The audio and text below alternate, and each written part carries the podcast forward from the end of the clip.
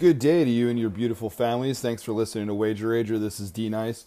Recording this bright and early. Actually, it's not so bright. On Saturday morning, Saturday before the championship games, heading up to Manhattan to hang out with DUI, who you heard yesterday giving his breakdown for UFC 246.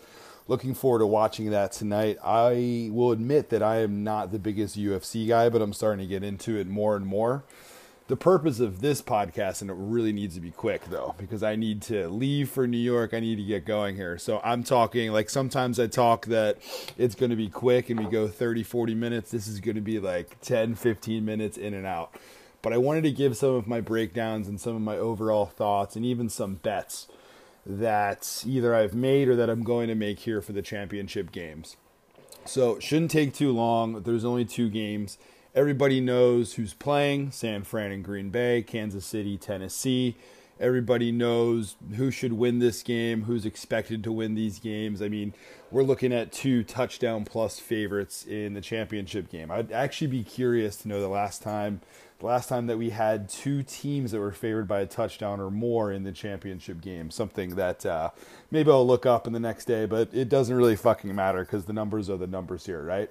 So, a little bit about the championship games here. One, the home team is 10 and 2 straight up since 2013.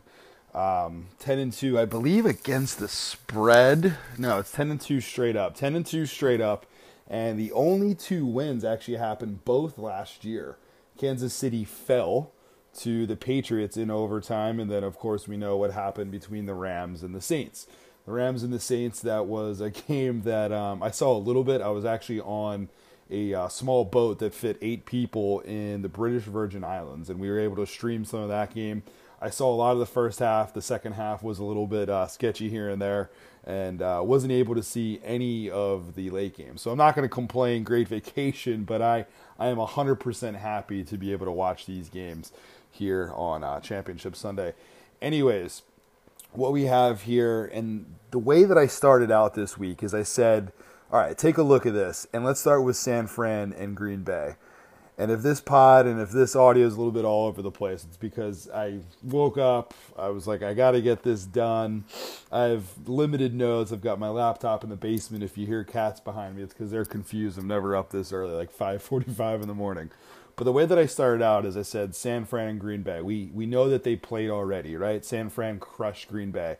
The number at seven, seven and a half, given that it's Aaron Rodgers, and Aaron Rodgers when he's an underdog, I mean, how often do we see him as a touchdown plus underdog? Not that often, right?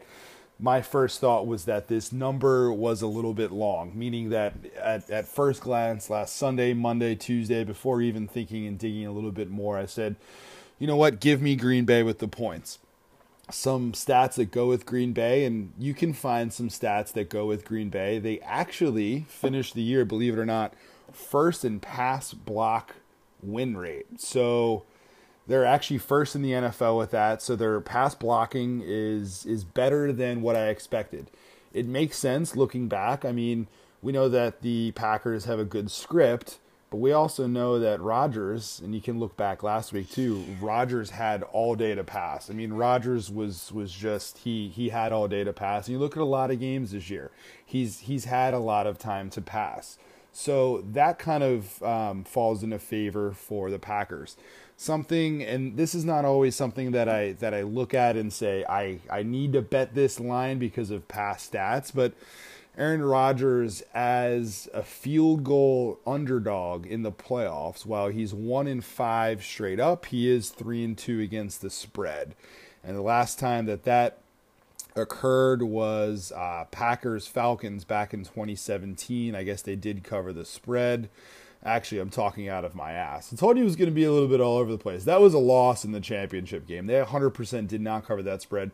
44 to 21, they lost. The time before that, oh, okay. The round before that, I think we all remember this game. Cowboys strolled into a first round bye. Cowboys were favored by, was this a three point spread right here? Three point spread, so Rodgers was a three point underdog. They ended up winning that game at Dallas 34 31. That was actually a pretty awesome game. I was living in Wisconsin at the time, everybody was very excited. But uh, that was three years ago, and that was a different vintage, a different version of Aaron Rodgers. I mean, he's he's still good. He can still make those third down throws, but I mean, we we've seen some wear and tear. I mean, you don't need to think too far back. You can think back to Week 17. I mean, he was missing throws against the Lions. I mean, I think we're going to see that. I think that we're going to see that on Sunday. Some other things that may go for and may lean towards the Packers in this spot. Jimmy G, he didn't look that good last weekend. He looked like a first time playoff quarterback. Uh, his stats were not very good. He was throwing into coverage. I remember the one time he was throwing into double coverage, interception was dropped. Um, the Niners controlled that game. The Niners won that game. They covered the spread against Minnesota. But, I mean, Minnesota didn't do anything that well at all, actually. Minnesota did not have a creative game plan, did not have a creative script. they looked pretty damn bad. So, Jimmy G, uh, while it's going to be his second start, I think he'll be a little bit more comfortable. Kyle Shanahan knows his strengths and weaknesses, and when he saw Jimmy G start to struggle last week, he ran the ball. I mean, that one drive, they ran the ball eight consecutive times. They pounded the ball down the Vikings' throat. So that is going to happen as well. You can run on the Packers. I mean, they're they're not their rankings aren't in the bottom of the league like Seattle was last week. We we know that you can run on them, but uh, they're they're not great in terms of uh, rushing success rate on defense. So if the Niners see that Jimmy G is getting into trouble early, look for the ground game. So I'm not going to recommend any rushing props because there's so many guys. There's there's just so many people on the Niners that run the ball and and so many people that you know get get handed the ball. Just just looking at their matchup from back in Week 10 and this is the Packers' last loss. So let's get back into week 10. 37 to 8. We all know that the Niners blew the doors off of them. The Niners have handled teams the first time around very well. If you look at the second time around, Jared Goff he actually had pretty damn good numbers against the Niners and the Rams. I think that was right before Christmas, Saturday night game. Rams were in that game. Rams had an early lead. Uh, they ended up falling at the end of the game. What was that? 34 31, I want to say. 33 30. I know that the Niners won with the last second field goal. Russ Wilson, while he did struggle, they won the game the first time around in overtime. Actually, shocked that did not end in a tie. If you looked at Russell Wilson the second time around, his numbers went up. I expect a little bit of that from Aaron Rodgers. The first time around, Rodgers 20 of 33, 104 yards. I mean, this this is unreal. 3.2 average. They averaged what was it? 2.9 yards per play. This was just ugly.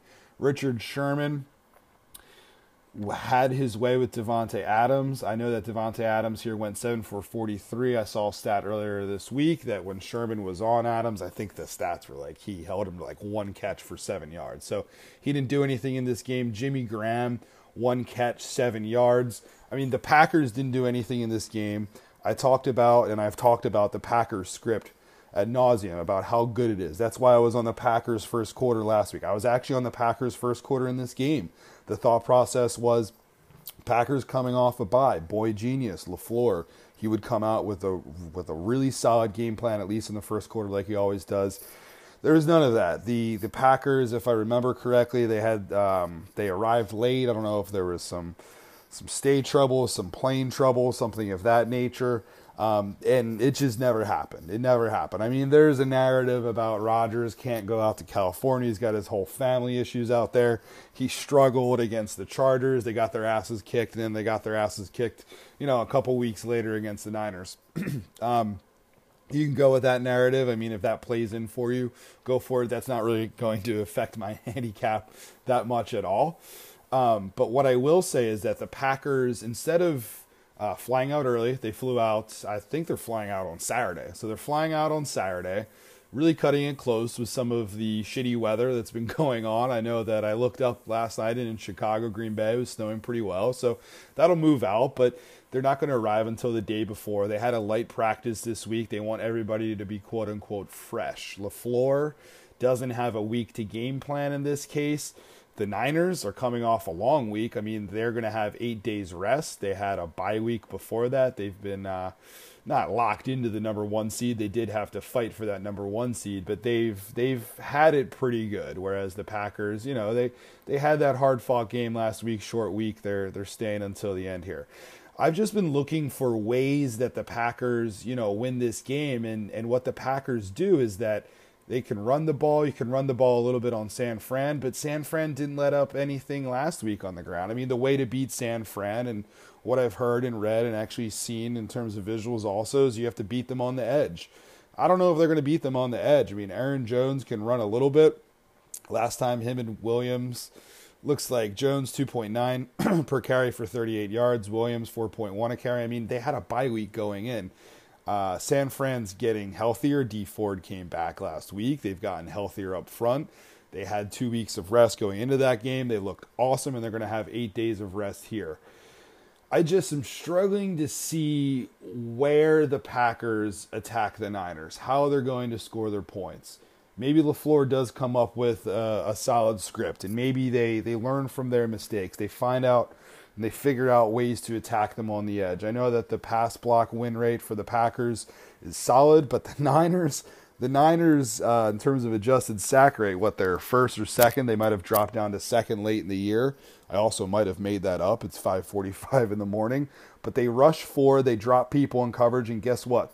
That's why Rodgers had so much damn success, or lack of success. Why he had so much struggles last time around. I mean, he wasn't able to force the ball anywhere, and that's the thing about Rodgers. Also, he doesn't take chances unless it's a free play and he'll bomb the ball downfield, or if it's at the end of the half and he needs to put up a hail mary funny story about that that I'll probably save, but my uh, actually I won't save because I've got a, a, couple more minutes here. But first two nights that I was in Milwaukee, I was actually interviewing for a job, and then I ended up ultimately moving there for a job. The night before, the, as soon as I arrived into Milwaukee, was when the Packers and Rodgers threw a hail mary pass to beat the Lions on a Thursday night. Then my next time, the very next night that I was there, second ever night in beautiful Milwaukee, Wisconsin, negative five degrees in January. Uh, Rodgers had a Hail Mary pass completed to who was it at the end of that game? It was Packers Cardinals playoff game. Completed a Hail Mary to force OT. They ultimately lost. On my first day at work was uh, dealing with some uh, Milwaukee people and fans grieving over. Not only was it negative ten degrees on my first day of work, it, it was just ass cold, but a, a Packers playoff loss. So first two nights I was ever in Milwaukee, um, I saw that happen, and then he actually completed another Hail Mary pass in the next playoff game that I ended up selling my playoff tickets for uh, 30 cents on the dollar. I think I've told that story before that uh, had playoff tickets. I was living in Green Bay, was going to go to Lambeau. It was, again, negative five degrees, and my wife was like, fuck that. I'm not uh, standing outside with that. I don't even care about the fucking Packers. And uh, threw another Hail Mary. So maybe we see that, and maybe that's how they get their points here. But Bottom line, I'm just struggling to see how they get this done. Um, I have bet Niners minus seven. I have not bet the first half because I know that the Packers, the Packers may key in on what didn't work last time and, and work that into their script. I do believe in LaFleur's script and boy genius and what he can do early. I'm not going to take the first half, but let's take a look at what happens after that first quarter. And I think that if the Packers have success in the first quarter, you can attribute it to the script and maybe take a live line on the Niners at a, at a lesser price. Maybe you can even get three and a half, four if the Packers go up early and look good in the first quarter. And on the other side, if the Packers don't look good in the first quarter, then I think I'd still take the Niners live line and take a look at that price because we've seen, we've shown, didn't figure out what word to say there. We've seen that um, LaFleur adjusts in game, and Kyle Shanahan, one of the best things that he does in game is adjust. The third quarter numbers, third quarter numbers, that's first quarter. I had a third quarter stat. San Francisco, second in the NFL in points per game, 7.2 points. Only team better, New Orleans 7.6. Payton I would have liked to seen this the Saints go further. That didn't happen, but um, he adjusts very well at halftime. Tennessee actually at six point nine in the third quarter. That's that's pretty interesting. Followed by KC. So all of these teams that we'll talk about here are are uh, towards the top in the uh, third quarter. So. Um, what I'd say here is San Fran, yes. Um, I would look at Aaron Rodgers under pass yards. He went for 104 last time. I could see him doubling that in this game and them figuring out ways to get the ball to Jimmy Graham a little bit more. His passing prop I see at 239 and a half. There may even be some books where that number is even a little bit higher, so I would take a look at that take a look at playing that. I am not going to recommend anything in terms of San Fran rushing unless it's like a rushing touchdown prop. Like if you want to get a big number on like Juszczyk for first TD, maybe Kyle Shanahan works that into his script or they get to the one yard line, pound him in. Mostert, I mean, there's so many guys that can run the ball. Sometimes they'll do you know runs and like end arounds with Deebo. You could you know take a look at that. I'm not going to recommend anything there, but got to take a drink of water. You know, it's too early here coffee is done, so I definitely need water after going off for you know 15 minutes straight. So I'm saying Niners. I'm thinking somewhere in the range of 31-17, and 17 might even be too much for the Packers. Take a look at Packers team total under. Likely not going to be a play that I make, but I think it's one of those games the Niners get their points. Not going to make a recommendation on the over under. I think I saw 48, 47 and a half. That seems about right. Niners, I think, get their points and move on to the Super Bowl. So, and as always, I'll post, and something I wasn't great about last week because I gave most of the picks on the podcast. I posted some picks on Twitter at wager underscore rager. DUI's got a ton of UFC action. I'm going to let him have UFC have the floor on Saturday for that because the Conor McGregor fight is just a big deal. Uh, but I'm going to post my plays there. Also, my personal Twitter at Sir Wager Rager, and when you follow it, you'll see D Nice. You'll see a picture of me uh, with a rose in my mouth. I don't know why I was doing that. Actually, I do know. I was uh, like two bottles of wine deep at some winery in southern Jersey, the beautiful south of Jersey. so, San Fran going to move on. Uh, hard to make a case for the Packers let's move on before I need to move on and up to Manhattan. I'm going to keep this one brief because I've held out on this game, Tennessee and KC. I know that I've gone against Tennessee the past 2 weeks. My playoff my playoff run, my playoff profit would actually look pretty damn good. My playoff record would look pretty damn good if I didn't go against the Titans and I'm going to look back in the offseason, take a look at what happened, take a look at maybe what I did right, what I did wrong. In the case of the Patriots, I think I expected them to have more success um, in the air when Tom Brady didn't have people to throw to, and we've seen that they've struggled to move the ball. And then last week, I don't think anybody saw the Ravens. Uh, I guess we'll call it flat on their face. Did they, though? They put up 500 some yards. What they did fall flat on their face on was seven times they handed the ball over to Tennessee, three with actual turnovers, and then four turnover on downs, 0 for 4 on fourth down, including some awful, god awful fourth down conversions. This game, at the start of the week, because I'd like to take you through what I was doing, I'm going to do this in five minutes or less. This game, at first glance, I said KC minus seven. That seems like a layup. The look ahead lines, I think, were KC minus 10, so it has adjusted for Derrick Henry looking awesome. I'm not going to read anything into Ryan Tannehill not having over 100 yards lately because guess what? He hasn't had to throw the ball because Derrick Henry's been that dominant. I said, you know what? Kansas City putting up 51. It, um, I mean, how are they going to put up any less than 35 against Tennessee? And that may be true. You know, as you dig into it more, Tennessee I've said that they have the worst secondary of any NFL team in the playoffs. Might need to rethink that a little bit. They do hunker down. If you go back to last week's podcast, I think I shared some stats about their third down pass success rate. Third and fourth down, they rank top 10 in the NFL. On first and second down, I think they're like 27th and 28th. Clearly, the Ravens and the Patriots struggle to move the ball on first and second down. I think that Kansas City finds a way to do that. I think that Kansas City, Andy Reid, um, being what's interesting about Reid is we call all these guys geniuses now, like all these young geniuses, analytics. Andy Reid's been doing this shit since what 20, 21 years ago, 99, 2000. He started with uh, McNabb, and even before that, Doug Pederson was the uh, quarterback, I believe, if I'm not making that up. Doug Pederson, year one with Andy Reid. I mean, they didn't look good until McNabb came in, but he's been doing this for a while. Like before advanced stats were out there, before the internet really took off. I mean, Al Gore created the internet a few years prior, but I mean, this guy's been doing it forever. And what I'm trying to say here is that I think that they're going to have success on first and second down. For whatever reason, Tennessee buttons it up on third and fourth down. They look good.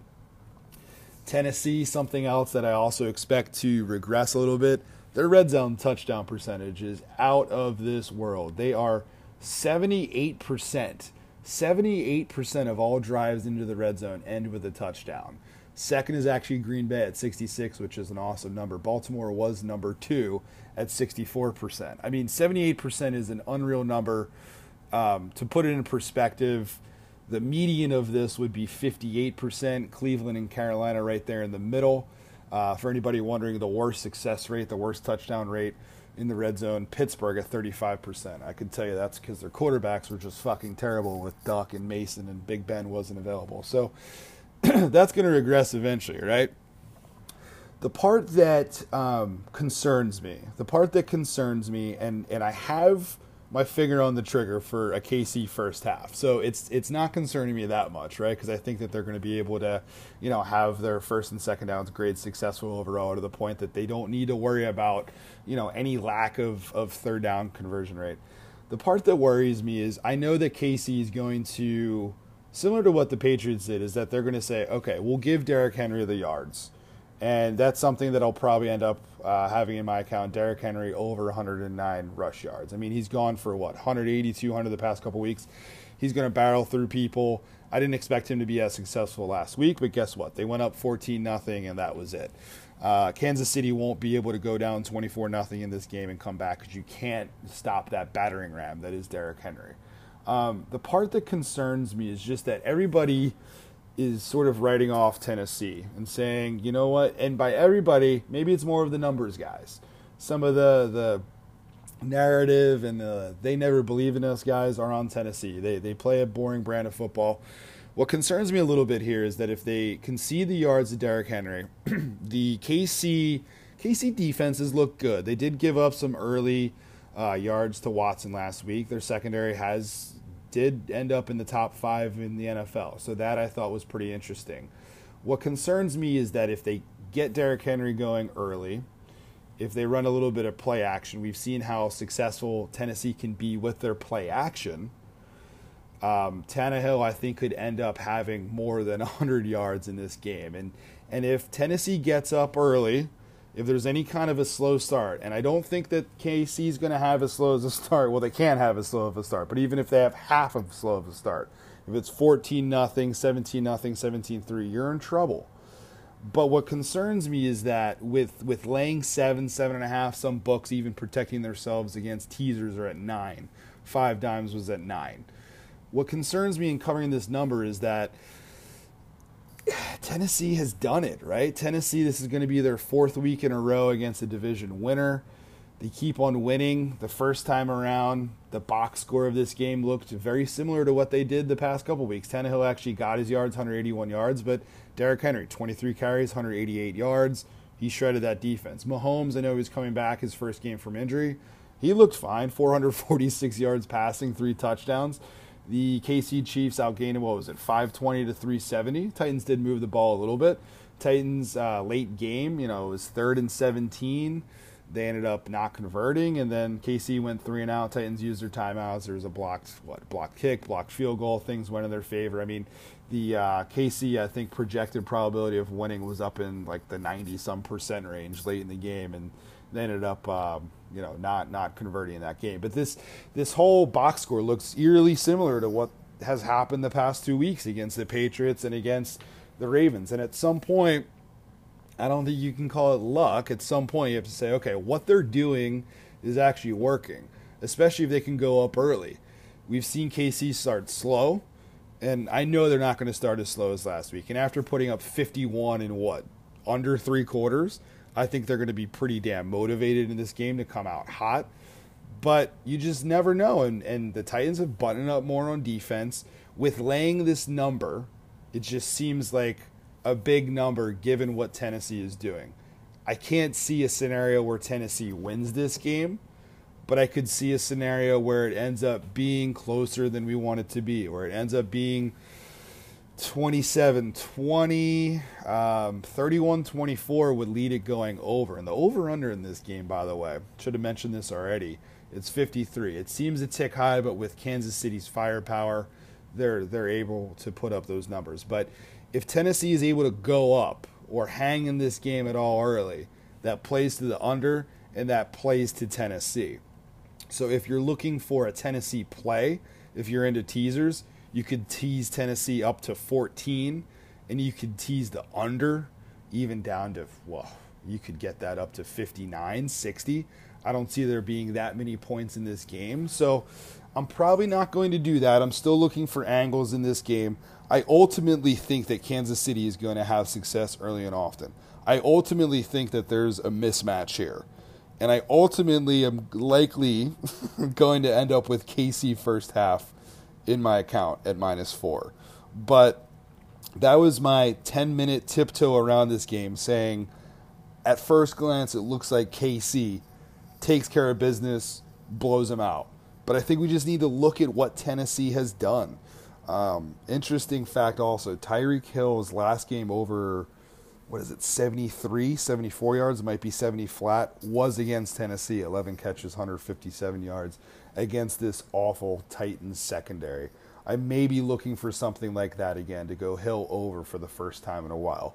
One of my buddies out in California, if you're looking for really home run props, um, something that could be interesting also AJ Brown to have the most receiving yards on the weekend. He only had one catch for 17 yards, but if you're on the Tennessee angle, if you're looking for Tennessee, AJ Brown was it uh, he listed it here 12 and a half to 1. I think it was plus 1230 plus 1250 for him to have the most pa- or passing, most receiving yards of any player this weekend. That'll be really interesting. So that was me tiptoeing around it there. I'm going to play some of these props. I do like props, especially in the championship games. Um, last hurrah in terms of having more than one NFL game in a day. Enjoy it. Enjoy UFC. I'm going to enjoy Manhattan tonight. Um, I'm going to be pivoting and moving on into more hockey, which I know is boring. We probably won't have a lot of hockey content on here, but NBA. We're going to get into some futures talk of that in the coming weeks. College basketball, I've got some guys that are knowledgeable in that. I'm, I'm studying up a little bit. I'm actually going to a college basketball game today. St. John's, probably play St. John's plus five Maybe the spread will even climb a little bit more. St. John's at home at noon. Seton Hall coming off of a nice win. Um, maybe a letdown spot for them. So St. John's plus five. I need to get my ass in gear and moving here. Um, if this was all over the place, my apologies, but it was bright and early. Coffee probably hasn't taken effect here. As always, uh, follow along, subscribe, give a like, thumbs up rating and reviewing if you have an extra you know one minute in your life that goes a long way in terms of it appearing in, in searches and on apple podcasts and and in overcast and all that good stuff so if you're able to do that great um, as we get along into Super Bowl week, we'll have plenty of content. I think we're gonna have some new voices coming on here, just uh, some some contacts that I have and some uh, some friends of mine. Uh, might even have some tennis action. Someone coming on for tennis as well. So working on plenty of things here at Wager Rager. Hope you're enjoying the content. Thank you for listening. Follow along with the picks. I'll post those tomorrow. And uh, enjoy your weekend and happy betting. You listen to this to stop lighting money on fire, so let's not light any money on fire this weekend. Take it easy, everyone.